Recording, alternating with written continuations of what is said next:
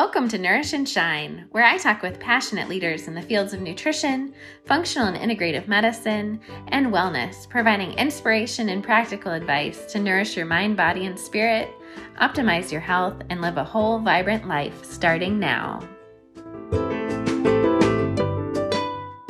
Welcome to season three. It's been a nice little break, but I'm excited to be back with you guys. And I have such a good lineup this season.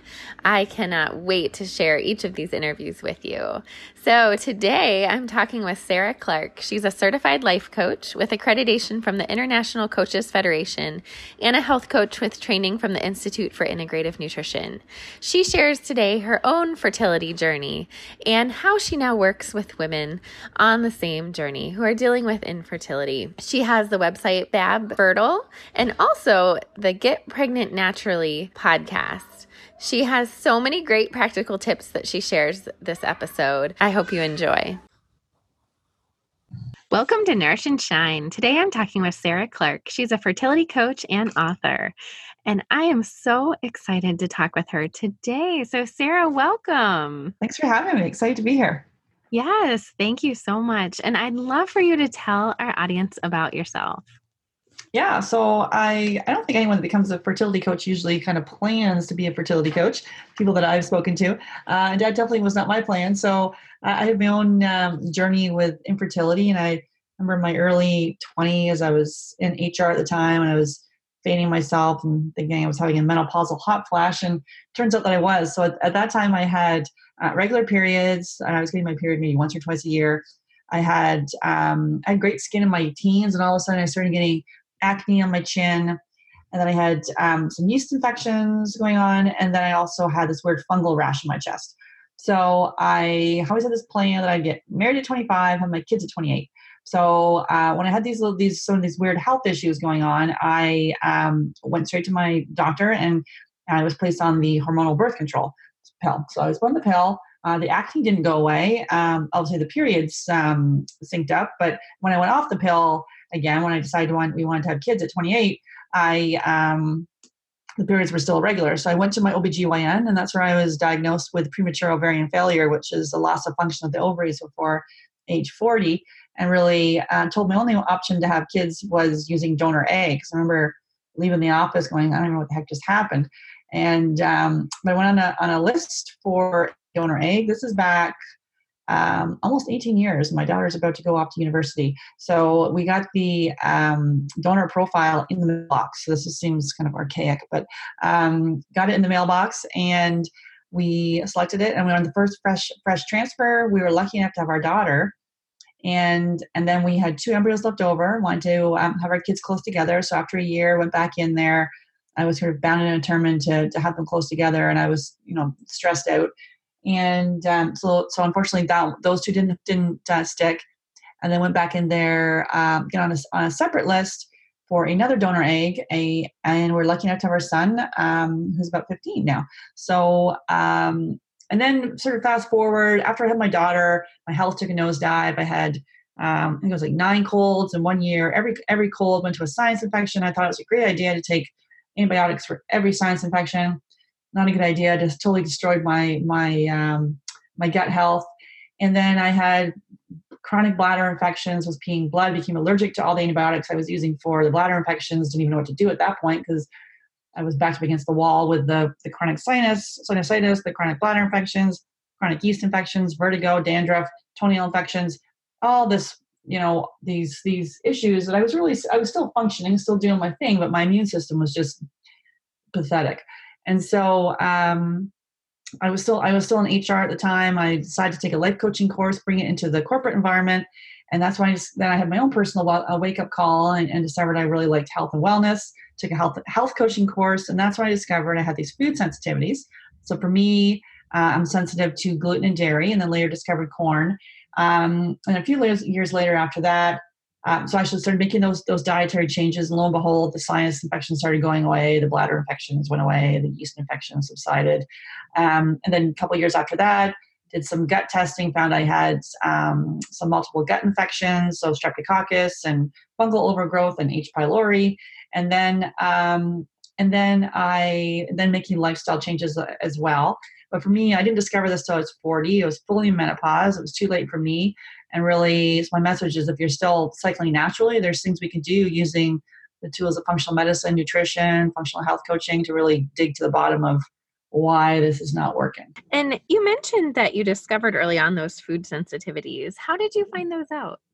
Yeah, so I uh, at the time I did electrodermal testing, which which um, like we, we now we use blood testing um, for the testing that we use, but electrodermal testing just kind of looking at your not sure exactly how it works, but um, that's where I discovered I had that, those food sensitivities. And also, I, I did an elimination diet at, at that stage as well. And um, yeah, I just, when I started making those changes, lo and behold, um, a lot of those chronic issues started to subside. Yeah. And how long do you think it took to actually start seeing improvements once you started cutting out those things? Yeah, it's like probably like bear in mind with the with the bladder infections I, infections I was just getting them all, all the time. So it, like it was probably a couple months before yeah just my immune system was was not it was just everything was on high alert. So I was just always run down and sickly although you know I was, I was still functioning I wasn't bedridden but but I was you know not functioning optimally that's for sure. Yeah. And how did you come to find functional medicine then it was this kind of this organic thing where I found the food sensitivity. Um, so I found the food issues with me, and then I found the functional testing with food sensitivity testing, and um, was really looking for the for the root cause of why why we have you know disease or illness instead of in conventional medicine. Basically, it's it's just it's naming it and then prescribing a pill. Whereas functional, it's kind of like looking at the root cause of why it's there to begin with. So then I found um, the, the lab testing and then I developed my program. I've connected with a, um, a functional diagnostic nutrition practitioner. So we, so she's on my team. We run the our couples coaching program together. So she does the the functional testing, interprets that, and then does a protocol, and then um, we coach people through it. So um, yeah, it was kind of my own journey of then me taking some of these tests, taking the Dutch test, doing the GI map test, doing the the food sensitivity testing and um, practicing on myself first and going, oh my goodness. I, and each time I'd be like, wow, I'm really feeling really great. And then I take a test and I'm like, oh, damn, this has been missed. And then I'd, I'd go deeper because with the, even with the gut infections, I'm like, are you kidding me? I thought it was just the food sensitivities. Oh no, streptococcus. Oh, you know, H. pylori. I didn't have any of the symptoms of H. pylori, you know, GERD or acid reflux or any of that stuff. Um, and and even when I said I've never had any digestive issues, as soon as I said that, then I started getting digestive issues. I was like, uh, yeah. So it was uh, is an interesting thing as you is I, I find most people that discover functional medicine, nutrition, health coaching kind of side of things, it it um, they have their own journey for themselves as to how they found it. Yeah. And as you mentioned, sometimes as you quiet like the loudest problem, other problems kind of come up um, as you start feeling better. One thing I wanted to talk with you about for sure is um, mindset and emotional well being during fertility struggles. Yeah. So when I was going through this, premature ovarian failure like you'd go on a, on a forum and there'd be you know this the internet is 18 years ago so it was wasn't even it was nowhere near what we have today. So it was this kind of very old fashioned clunky forum and basically saying you know your only options are donor eggs and you know this end, end of the road kind of thing. Um, my friends were all getting pregnant so they didn't really understand it. I've got a very um, uh, good relationship with my husband so we i talked to him a lot about it and really um, i asked a couple friends if they wanted to be donors and that that didn't work out um, so we, we did anonymous um, donors but yeah it was um, i'm a, i'm a very like, I coach people that are dealing with a POF diagnosis and of how people get pregnant with a naturally with a POF diagnosis or low AMH. So basically being told that donor, donor eggs are their only option and looking at functional medicine, we, you know, we can dig deeper, but um, and everyone handles it differently. So, um, and some people don't even want to actually look at it naturally. They're like, okay, there's a diagnosis, and I can't even get my mind around that it might not work. It was just, it's too stressful for them. So they just go straight to donor eggs. That's fine. Everyone's different. So for me, I took the diagnosis. I didn't get a second opinion. I didn't even think any of those health issues I had were connected. I just went straight to the fertility clinic, and luckily enough, it worked for me. Um, I see people that have gone straight to the fertility clinic, and after six, seven failed cycles, you know, and multiple failed cycles, multiple failed IUIs, IVFs, uh, tens of thousands of dollars, it still hasn't worked. Um, people think, you know, you go to the fertility clinic, that's the first step. To me, that's the absolute last step. Like the, the majority of us can, can can get pregnant naturally. Why do we need to run there and spend tens of thousands of dollars? And really, let's focus on our preconception health because, um, you know, it's impacting our postpartum period. I had I look back now, what I realized was more postpartum rage rather than postpartum depression. I wasn't like a like a lunatic or anything, but I was um, irritable and cranky and just like not happy. And because my my my preconception health, I didn't focus on on any of these issues. And then I had all those, you know, those colds, and my immune system was horrible. Um, and then both my kids had food sensitivities because I didn't focus on the, the, the preconception health. And um, and so just predisposes them, them, to that as well. So eh, like emotionally, it would be I was just like, okay, this is my plan A. I'm going here to donors. Plan B, if that doesn't work, I'm going to take a trip around the world with my husband. Plan C, we'll adopt. I was very like, okay, let's do it. And I, I really, I'm very um, like positive minded, I guess. And so um, I visualized it, it working, and luckily enough, it it did. Um, but a lot of people will get this diagnosis, and it's quite a devastating diagnosis. And um, I didn't take any time to grieve. I was, I literally didn't even cry about it until I don't know, maybe three or four months later when I wanted to get a dog, and my husband's like, I don't think I want to get a dog. And I'm like, I want to get a dog. And so I just lost it when he's like, I don't want to get a dog. And so we got a dog.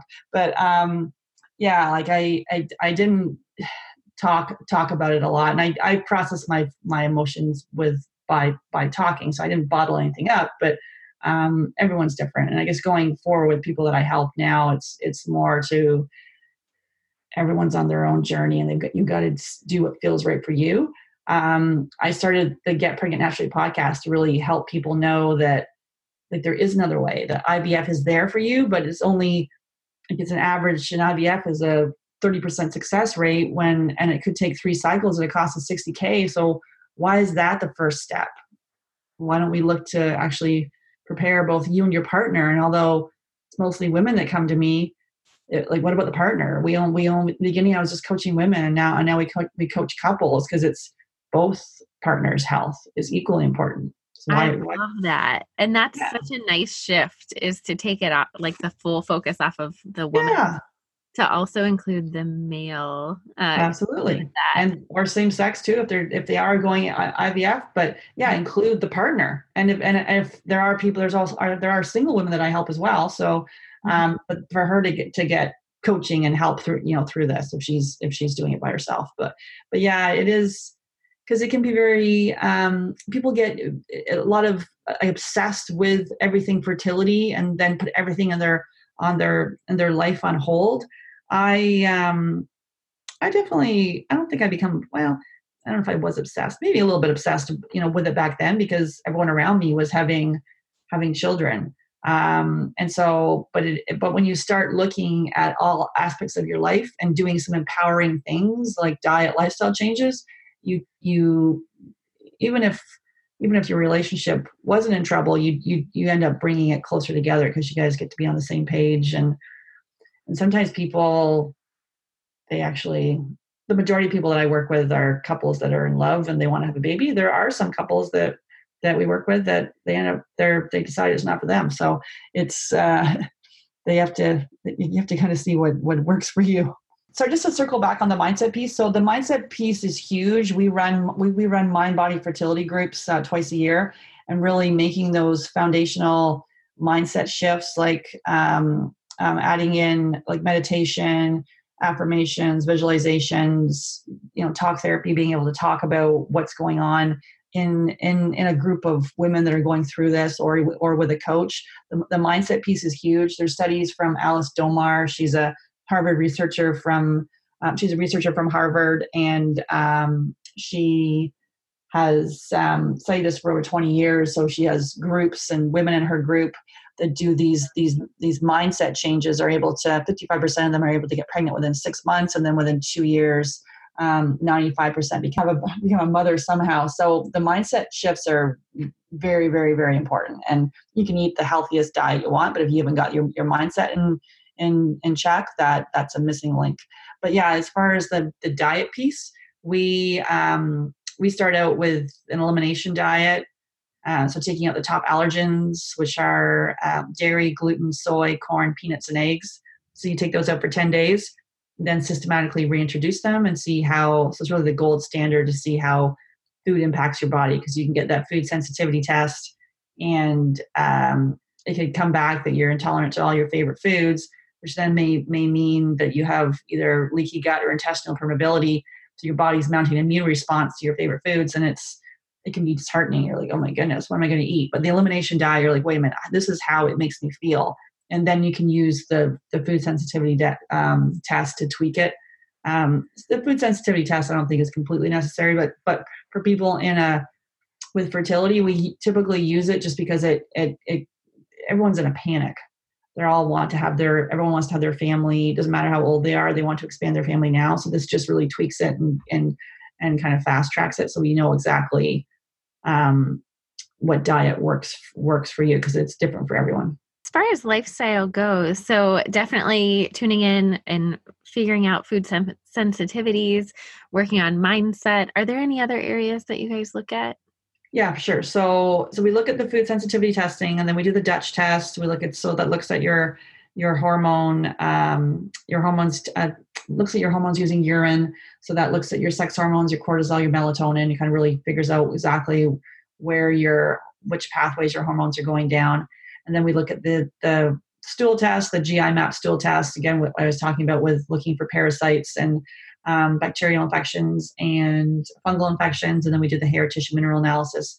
So those are the, the, the four um, tests that we do. And then we will then develop a protocol based on those testings. Those test don't guess based on the based on the testing and then it's really kind of where the rubber hits the road to make these these changes so you've got the, the roadmap now but now you've got to make make the changes and that's where the coaching really comes in so looking at um, movement that's right for you looking at sleep hygiene we work on sleep hygiene with people for months so it's really you know getting people to go to bed before 10.30 or 10 um, you know getting that seven to nine hours or feeling seeing what how much sleep is right for you if you're waking up multiple times or you can't get to sleep. So working on all that sleep hygiene, minimizing the, the blue screens. So looking at uh, blue light blockers um, before you go to bed because that, that'll help with melatonin production. So you want to put your, your screen on night mode or, or use these, these blue light blocker glasses. Um, taking all your technology out of your room. Um, don't charge the phone by your by your bed so the EMFs, um, and really, yeah. So there, that's the um, the sleep piece, and then looking at environmental toxins. So um, having people look at their personal care, their um, cleaning chemicals. So you go to the Skin Deep database on the Environmental Working Group, uh, so ewg.org, and then you can see your current uh, personal care to see um, how how toxic it is and so you want to not you know throw everything in the garbage that you have right now but as it starts to um, run out then you can start looking at a, a, um, a non-toxic option. Um, and your plastics you want to uh, uh, move away from plastics especially for men as well. And your cleaning products um, your water you want to make sure it's filtered. I like the uh, berkey or you can start with the Brita, but it doesn't it doesn't filter out everything. But for years I was just drinking tap water, but tap water is filled with all sorts of contaminants. So really to to make the switch. So those I guess there's like there's there's five um, different stressors on the body. So the food sensitivity, and every single person that comes to me says they don't have a problem with it. They don't have a food sensitivity, and they don't have um, and they they eat a clean diet. Well, when we do the testing, we do the elimination diet, I'd say 100% of people have a food sensitivity. Um, a gut infection, so we're dealing with not a sick population, the people that are, are dealing with infertility, but they're trying to have a baby. So, um, but, but typically um, the majority of people will have a gut infection, parasite, bacterial infection, fungal infection. So we clear that up. the environmental toxin is a stressor on a body. So we talked about the um, your your cleaning chemicals, your personal care, your plastics, your your water, all those environmental toxins that we're all exposed to, and really switching over to um, um, 100% or 100% organic. And then the next one we talked about before with mindset, the um, the mental emotional side of this, really getting honest about your stressors. And then the last one is the structural stress. So if you got a you know an alignment or um, a pinched nerve, that causes stress. So really looking at those stressors. I think a lot of us will think about the mental emotional side of it, but we won't. I don't think anyone would have would have thought about the food sensitivity or the gut infection. Those are ones. Maybe the environmental toxins. People have started to switch out their, you know, their feminine hygiene and things like that. And maybe if you've got a pinched nerve, you, you've addressed that. But those other ones, I think, are missed. Yeah, absolutely. And I think even sometimes that environmental piece is really mm-hmm. especially when it comes to hormone disruptors. I think there's they're all over the place, and sometimes even if you're trying to clean up some areas, you may be missing others. So I love that you mentioned the EWG Skin Deep database. I think that's a great resource. Um, how about when it comes to foods? Are there certain foods that you think everyone should have for fertility or that you really recommend um, when you're looking at fertility? And uh, are there certain things that across the board you kind of recommend people avoid, even maybe before a food sensitivity mm. test? Yeah, so we so we will start everybody with that elimination diet, taking out the top allergens. Uh, like there's all sorts of these fertility superfoods that people are doing um, bee pollen and maca and um, uh, royal jelly and you know and all obviously like the, the healthy fats are really important so avocados are good and salmon and um, but I think I think it's it's more to customize this with the elimination diet, see if there is an, any kind of um, inflammation going on, and take out the inflammation. And then if you're because if your body is wants to um, survive. It doesn't want to, pro- to, to procreate. So really digging into it that piece, and then using the food sensitivity test to tweak it even further. And then if you have an autoimmune disease, which we see a lot of people, either it's undiagnosed, they come to us and it's undiagnosed, a bunch of people with undiagnosed either celiac or Hashimoto's, and um, then going from elimination diet, doing an autoimmune protocol diet, taking it that step further. And I've got uh, Dr. Rob um, Abbott coming on the podcast, on, on my podcast in a couple weeks, and talking about the efficacy of the AIP diet with um, uh, with Hashimoto's, and really within we had a ten week study, and so they didn't reverse antibodies, but it um, it there was a huge a huge number of factors they looked at that that that was improved with people that had Hashimoto's doing the AIP diet. So um, that can be really important. Those would be the two ones that we typically look at, but it's more okay. Wait, let's really customize this with how you feel. So we so we also do a food diary, and it's not to count calories because we don't count calories. We count chemicals. Um, it's more well, how do you feel after you have that? Do you feel how's your mood?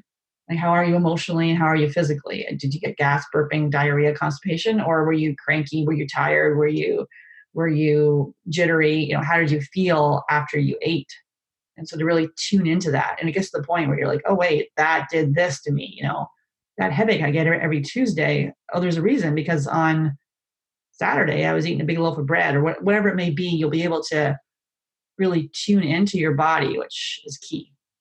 Yeah, that's very key. And I love um, that it is so detailed and being able to kind of more uh, be in tune and like intuitively eat i guess to some degree um, when you're doing this whole process i think is very helpful um, so, one thing I wanted to kind of dive into is you mentioned getting to the root cause, and like functional medicine really gets to the root cause of what's going on. When it comes to infertility, I know you mentioned you have a whole protocol to get to the root cause um, that's really individualized, but can you explain um, or maybe mention a few root causes or things that you have seen along the way um, when it comes to infertility? Yeah, so we see everyone will come in with their infertility diagnosis, and we see different root causes for the same diagnosis. That's why people get myopically focused on the diagnosis and we look at the whole person. So we'll look at the do a full blood chemistry review. It's not to diagnose, it's to educate. So we look at the your, your blood chem using functional reference ranges um, as opposed to conventional reference ranges. So functional for healthy people, conventional for people with disease. It just flags it earlier. So we've and we will look at a full thyroid panel, looking at vitamin D, iron, like all of that to figure out, well, what's been missed here? Because a lot of times they'll be like, oh, my blood work's fine. And then it's, it's just really difficult when you have unexplained infertility and you're like, oh, everything's fine. But in functional medicine, if it's unexplained infertility, there there's a there's a reason.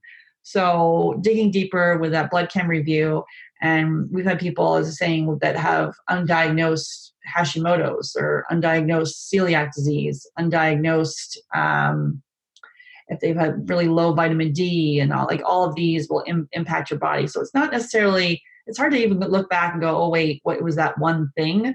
But it's it's all the things. So then looking at the blood chem, and then if and then a lot of time, as I say, the majority of people we work with, there's something going on in the gut. Be it that we've had people with multiple parasites, worms, fungal infections. A lot of times people, and this was me too, are, are thinking, oh, let's do the anti-candida diet.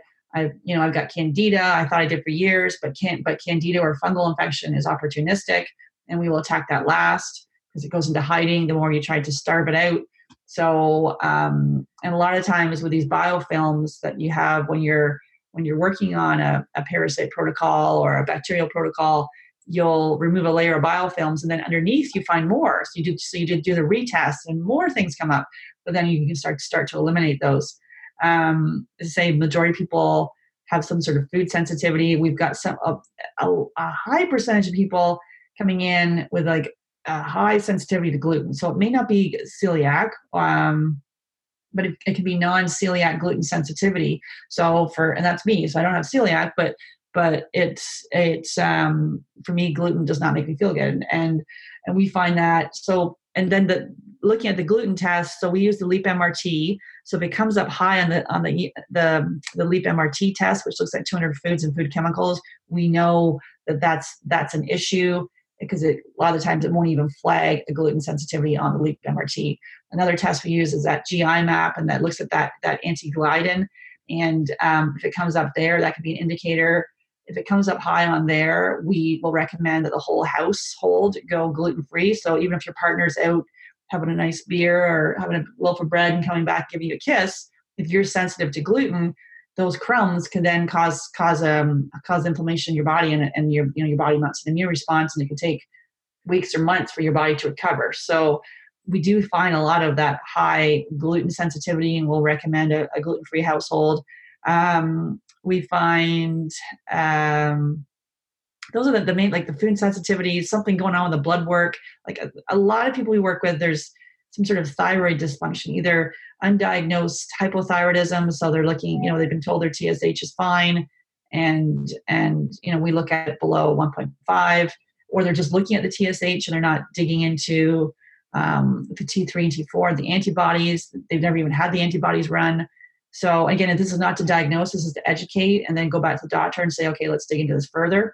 Um, and just the pieces that have been missed, blood sugar that's dysregulated, um, a lot of sleep issues, like people with like not getting proper sleep and, and affecting your melatonin. Um, and so all of these will impact your hormones. If you got a gut infection going on, um, you got a food sensitivity, like all, all of this will affect your hormones. We've had people that, you know, been told donor eggs for you, and then they get pregnant naturally within five to six months. So um, it's different for everyone, but it's it's with functional the functional approach there there's a reason mm-hmm.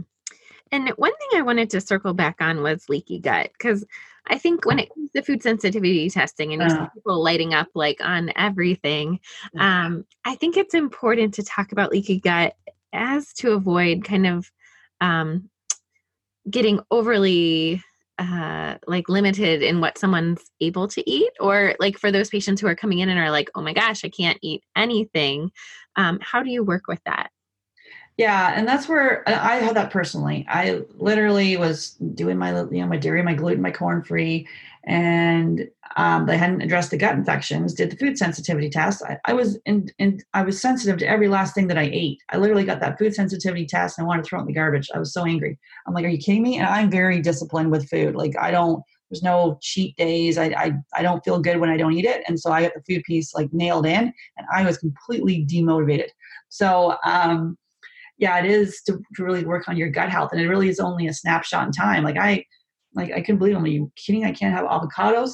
So I did cut things out for a while, and then as I worked on my gut health in tandem with this, then I was able to reintroduce it, and I was able to to eat it. For a while, I couldn't even have oranges or um, grapefruit or like all my all these things I regularly ate, apples and all my favorite foods because so what happened for me because I I potentially had looking back when I was 12 looked in the mirror, had those dark circles. Potentially, I had these food sensitivities all along. I lived in this cedar house that was sprayed. It had it had um, um, ant infestations in there, so it was sprayed regularly. Inhaled all these environmental toxins. My dog, my dog died at ten from cancer. My brother has blood cancer. I have infertility. Was the fact that I inhaled all these environmental toxins early on.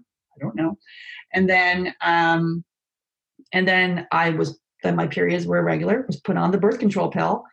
And then and then a line of defense for POF is the birth control pill. I was on it for 10 years. I was on like I can't even tell you how many rounds of antibiotics, like multiple multiple rounds of antibiotics. So I completely uh, destroyed all my all my, my my gut health with the pill, the antibiotics. My, I had like the, the the worst leaky gut thyroid issues, all this stuff. But all through this, I'm I'm I haven't been lying in bed. I've still been you wouldn't even know I was sick. I was still doing my thing, but I was not in optimal health. And um and so it is to work on all those things. And it's still not a perfect, you know, I'm 49 now. It's not a perfect health, but I, I keep finding more more things and i'm like i work on it and and it gets better Yeah, well, and leaky gut uh, is hard to heal to some degree. I mean, I think um, just for people who don't know, leaky gut essentially the tight junctions are looser. I guess mm-hmm. is the easiest way to explain it, and um, the foods you most commonly eat tend to get through, and then your body builds up antigens to them. So you're more reactive, and it tends to be to the things you like and enjoy and eat often. Um, and so, again, like you mentioned, that reintroduction um, as you begin to heal is super important um, so that you can still enjoy food as well. Yeah, because in this tight, restrictive thing, that's not fun like you know obviously now we're in the middle of a keto craze and a paleo craze. Well it's really more keto now. So you can go out and get most things like there's most menus will have gluten free um, and so it's not as a, a, weird thing as it used to be. But you know to restrict it even further like the aip diet is can be quite restrictive. But if you're taking out that impl- like taking out that inflammation and it helps you to get pregnant and then you can reintroduce later as you work in tandem to, to heal the gut then it's you know it's it can be some hard work and that's why it's important to have a coach because you may you may second guess it go oh this is not working what is all this stuff but it's but there's there's a like a method and a plan Mm-hmm. And so you mentioned um, kind of the keto craze. Do you have thoughts on that when it comes to fertility as well as intermittent fasting, if you don't mind going there as well? Yeah, like I think with this, we I've interviewed um, a, a, woman for my podcast. She's a nourished caveman. I think she's written multiple books on this, and also another woman, Maria Emervale.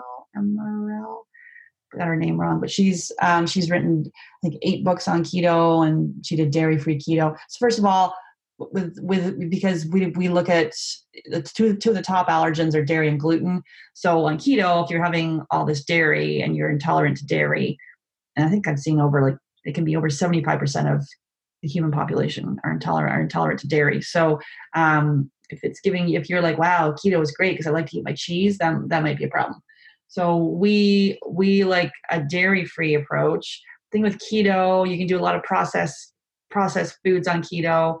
There's like those keto bars, and you know, got Costco. Costco's just got tons of stuff now with keto. Um, and also the um, what was it? Oh, the the, with the, the sugar alternatives, swerve, I think something like that. There's a lot of those things which like with stevia we you, you want to make sure everything's organic because a lot of that can be processed um, and then also with the fasting we've seen a lot of people that actually have gone used have done keto with the fasting and it's completely destroyed their period so um, it's different for everyone so we won't recommend hey go peel, uh, go paleo or keto or or any of those because those have worked for someone but it may not work for you so we use elimination diet as a gold standard food sensitivity testing to, to tweak it and go from there I think that's a really important thing to point out that they work for someone, but they may not work for you. And they can lead to some hormone dysregulation too. Mm. Um, so, um, the other thing I wanted to talk with you about is blood sugar dysregulation. Um, you brought that up, and I'm someone who has PCOS, and so blood sugar is a big issue for me that I um, am pretty cognizant of. What do you guys do as far as that goes? Yeah, so we, uh, depending on uh, what's going on there, so there's there's some some dietary recommendations that the the functional nutritionist will recommend. So uh, typically, um, well, a lot of it too is sleep because if you're getting dysregulated sleep, that can impact your blood sugar levels the entire next day. So digging into the sleep piece of this, um, there's a there's um, there's a whole whack of recommendations actually for low blood sugar, like adding in cinnamon. Um, obviously, looking at the low glycemic carbs and and same with fruits um, going like berries or pears or apples those sorts of things um, and for sugars you can you can do you can you can i don't really like stevia but you can do an organic stevia to make sure it's not processed.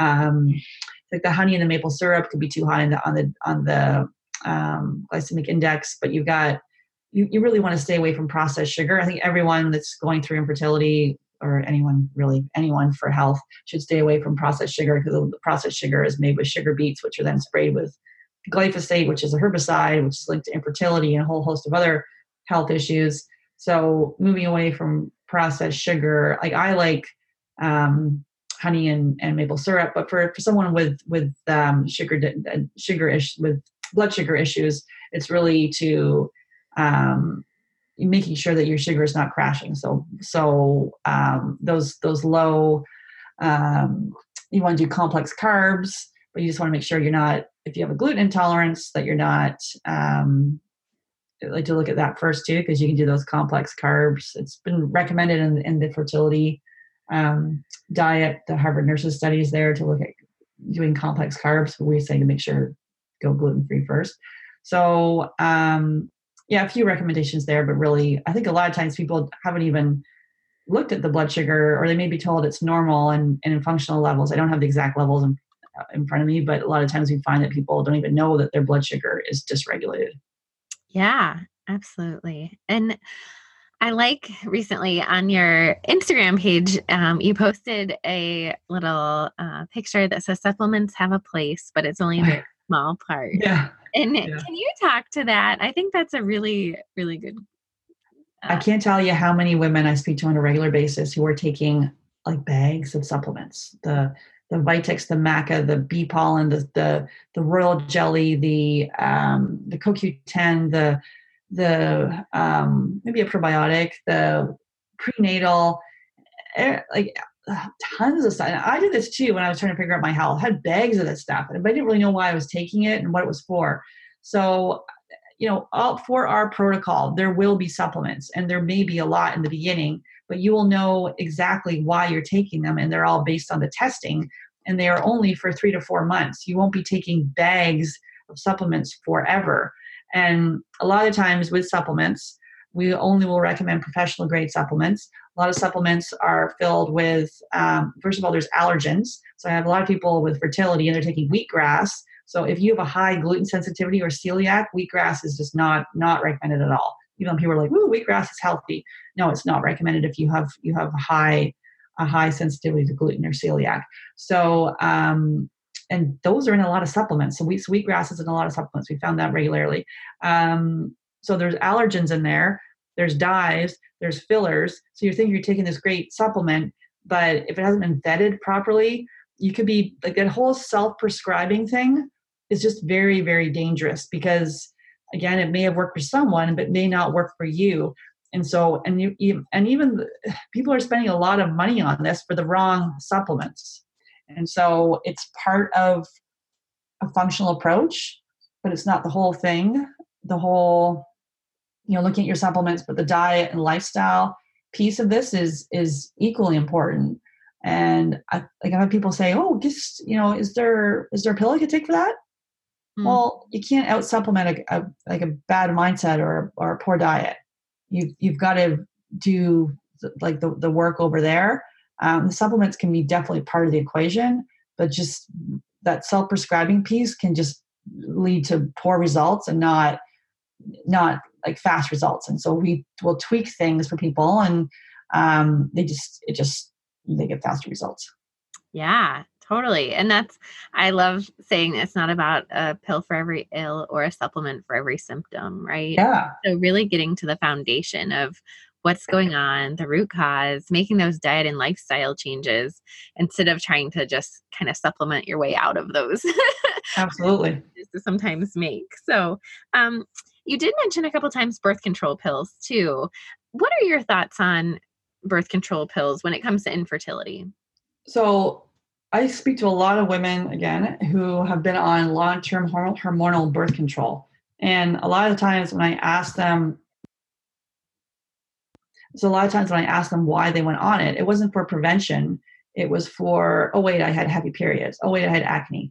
Oh, I had regular cycles or I had painful cycles. So there was a, they were placed on it by their doctor to help with this issue. So it's a band aid approach and then when they go off again they are coming to me because they the issues are still there and now they're potentially dealing with infertility. Obviously not everyone that goes on the pill is going to deal with infertility is what i'm saying but a lot of the times people i ask like i'd say 90% of people why did you go on it? There was an issue beforehand and same for me. I went on it because of acne and irregular cycles. And that's the first line of defense so band-aid approach. And really so the birth control pill can impact your nutrient levels. You can eat this beautiful healthy diet.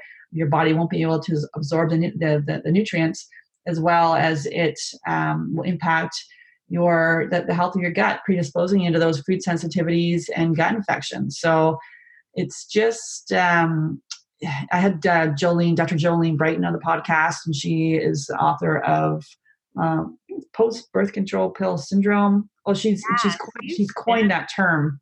Mm-hmm. yeah post birth control pill syndrome. And um, it's it's it's kind of a epidemic where we're kind of where we're for women's health to be able to pres- prescribe this for issues. And the women are coming off and and having a lot of like when i speak to someone that's been on birth control for you know 10 20 years and now they're trying to get pregnant and they went on it for not for prevention it's um i don't know i just think it's it's a band-aid approach and it's got really drastic consequences. And also there's there's there's side effects up to including death.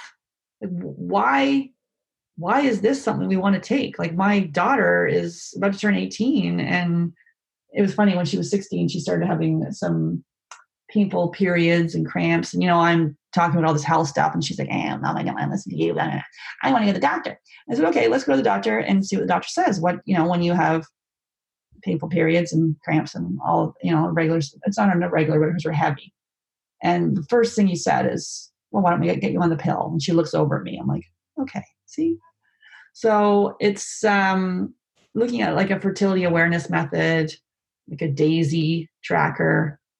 Yeah, um, speak to the Daysy for a second for people who aren't aware of the Daysy? Because it yeah, is Daysy, yeah yeah, D A Y S Y. And I had um, Holly Grigg Spall, and she's the author of Sweetening the Pill, and she is a Daysy ambassador. So she came on and talking about. So it's for it'll track for fertility as well as it tracks for um, um, to, for for prevention. So it will track your most. It's basically it's a um, a thermometer, and then you're you're taking your tension your temperature every morning, and then it syncs to an app and and you don't need the birth control pill. You you can sync to the app and see exactly your most fertile days. We think we're fertile all month long. We're not, and really it'll it'll track when you are, and you can abstain during those days and know what you you know know what you need to to, to do. So it's just really um, syncing, really getting to know your body. And I think a lot of times like the fertility awareness method for figuring out your cervical mucus. And um, a good podcast for this an expert on on this whole side of things is lisa hendrickson jack.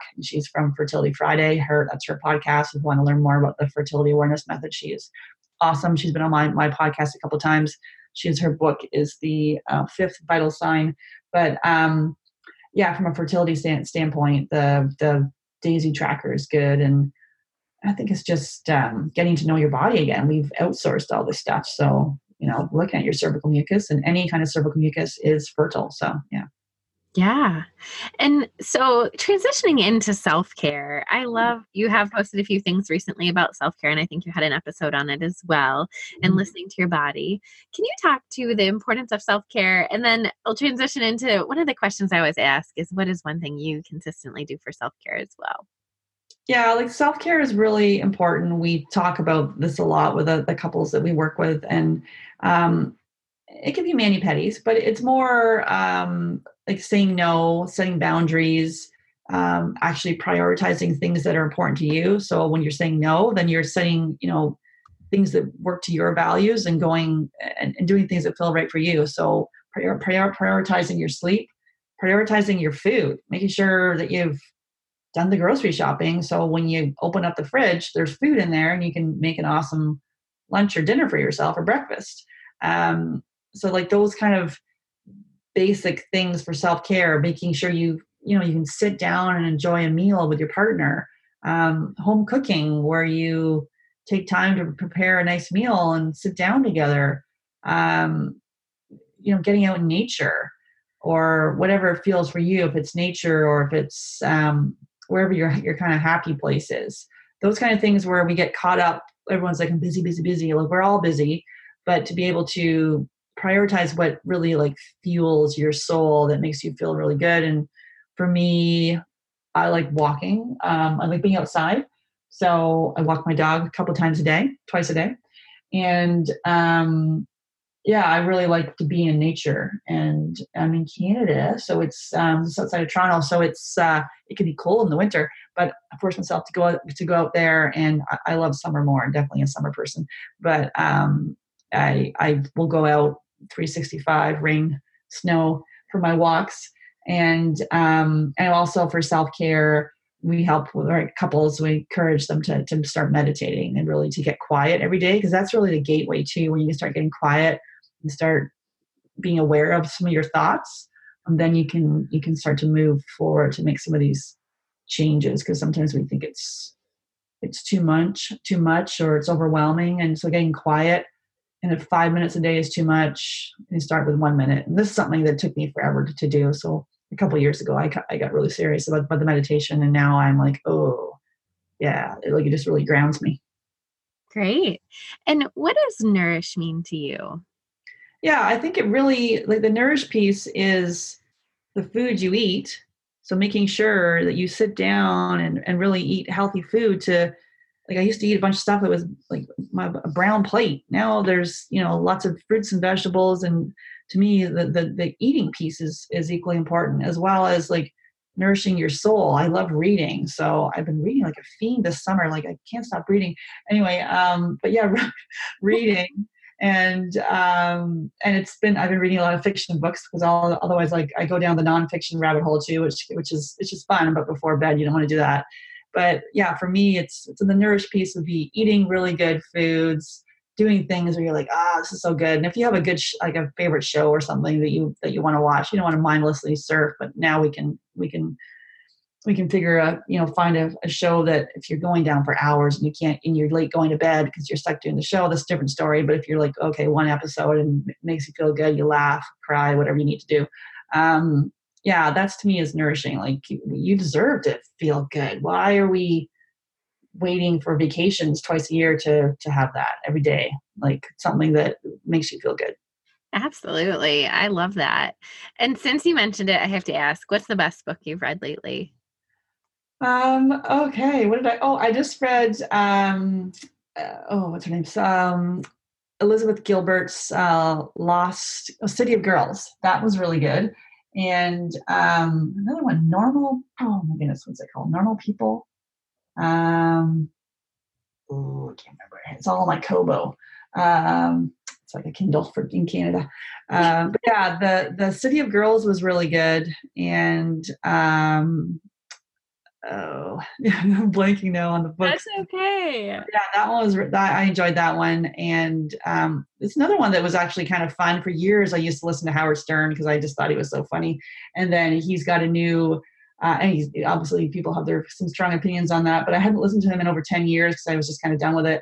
And then now he went he went through therapy and realized what an idiot he was when he was interviewing people, and he really wanted to kind of create a legacy for his his his family, his children. So he wrote this this his third book, uh, "Come Again." Of course, it's rude, but a rude, a crude title. But um, it was really good. It was all his interviews with celebrities and um, you know normal, well not normal, mostly celebrities and night um, talk show people and and things like that. But um, or the late night talk show hosts. He has a lot of that and comedians. And he would he's like you know for every guest that would come in, he goes I would spend like like hours and days researching them.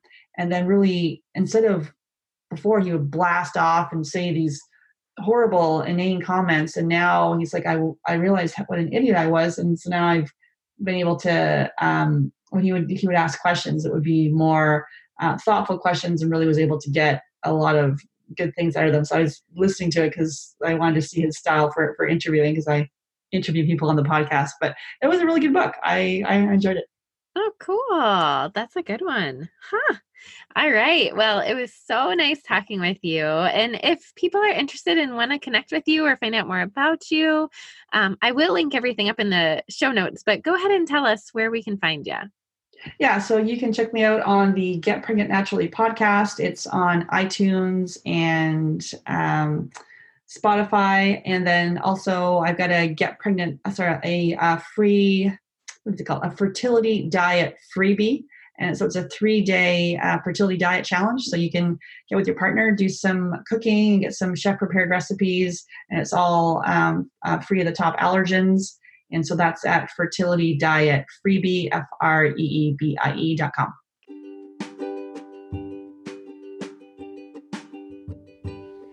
Thank you so much for listening to Nourish and Shine.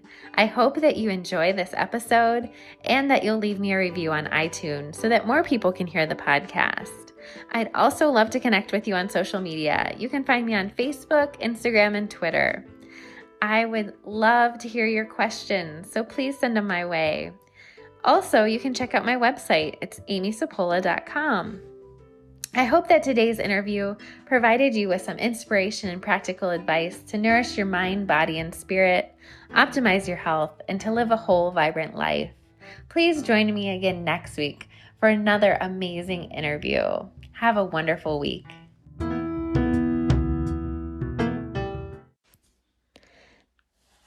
The information provided on this podcast is for educational purposes only. It's not intended to diagnose or treat any disease or condition. Please do not apply any of this information without first speaking with your medical provider.